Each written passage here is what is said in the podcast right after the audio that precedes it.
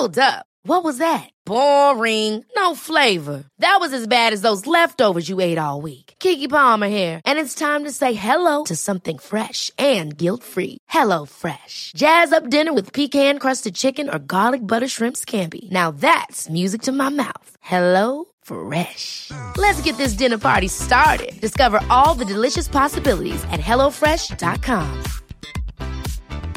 Life is full of awesome what ifs, and some not so much, like unexpected medical costs. That's why United Healthcare provides Health Protector Guard fixed indemnity insurance plans to supplement your primary plan and help manage out of pocket costs. Learn more at uh1.com. This episode is sponsored by BetterHelp. I feel like I'm constantly reminding myself that we are all carrying around different stressors, big and small. But when we keep them bottled up, it can start to affect us negatively. And naturally, that can start to affect everything else around us too. Therapy can be a safe place to get things off your chest and figure out how to work through whatever is weighing you down.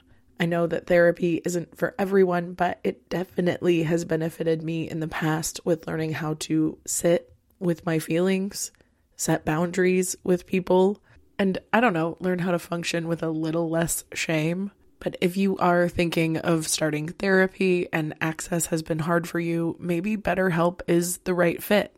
It's entirely online and designed to be convenient. You can get it off your chest with BetterHelp.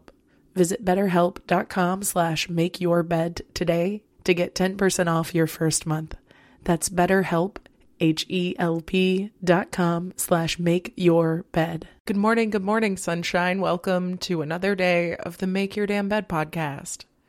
Yesterday, I talked about different apps I downloaded so that I could make more of my downtime, and one of those apps is called Uptime. And yeah, the ad sucked, but I did get some valuable insights from the books that I quote unquote hacked, which basically the concept is they give you a spark notes of books I don't necessarily think I would ever have the time to fully read.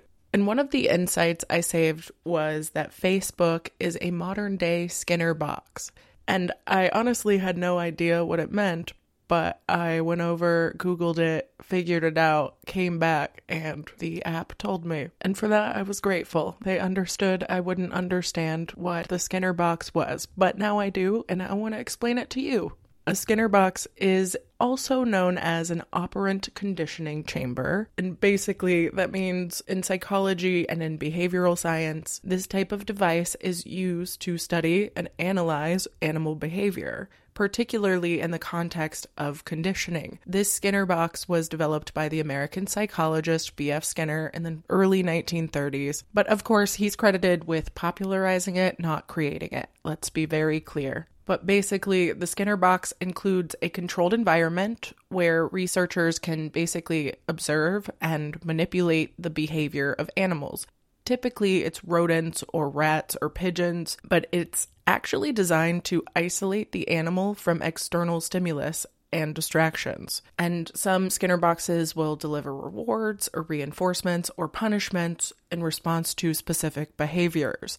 Researchers can control when and how the consequences are given to study the effects on that behavior. This is how we figured out gambling is addictive, toxic relationships and toxic jobs can be addictive because typically intermittent reward systems are very, very attractive to the human brain. And rat brains, apparently. But we're all the same, aren't we? Point is, you basically are trying to get the animal to perform specific actions like pressing a lever, pecking at a key, filling up something to get something else, to either avoid punishments or earn rewards, or sometimes both science is dark. But from there, the researchers will collect detailed data on the behavior of that animal. They'll include response rates and the latency and the patterns of their behavior over time. And the idea behind this design is that one day, hopefully, the animal will establish some sort of feedback loop, thus reinforcing an animal's actions or inaction based on the consequences, whether good or bad.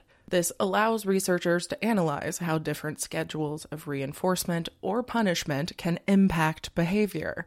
And historically speaking, they're equipped with a lot of data recording systems like counters and timers so that everything is really accurate and efficient and becomes the most efficient possible. Skinner used these boxes to conduct experiments in operant conditioning, which is a type of learning in which the likelihood of our behavior is increased or decreased through reinforcement or punishment. These Skinner boxes basically allow us to explore various principles of operant conditioning, such as positive and negative reinforcement, schedules of reinforcement, and how to shape behavior and extinction.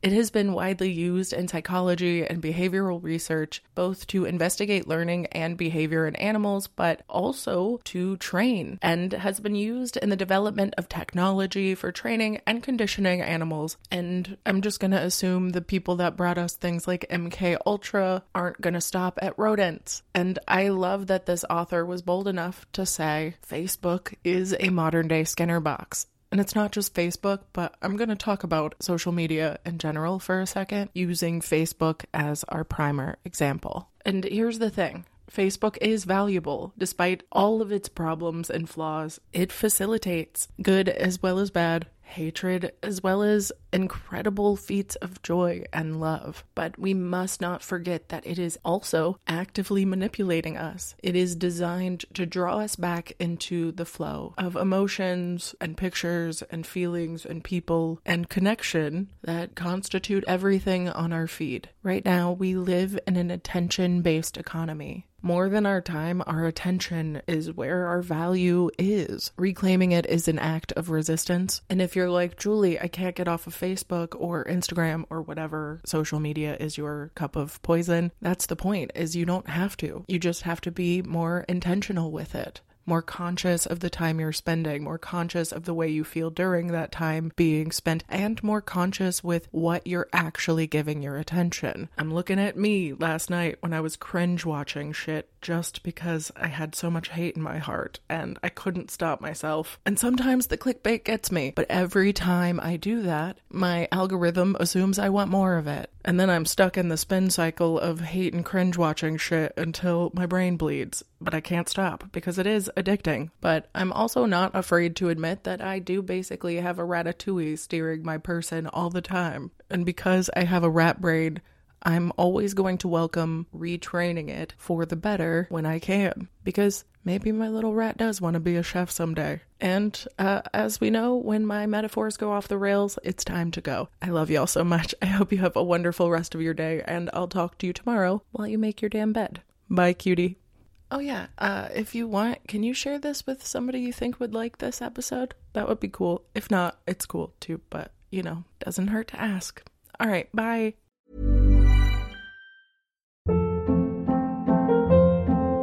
Hold up. What was that? Boring. No flavor. That was as bad as those leftovers you ate all week. Keke Palmer here, and it's time to say hello to something fresh and guilt-free. Hello Fresh. Jazz up dinner with pecan-crusted chicken or garlic butter shrimp scampi. Now that's music to my mouth. Hello Fresh. Let's get this dinner party started. Discover all the delicious possibilities at hellofresh.com.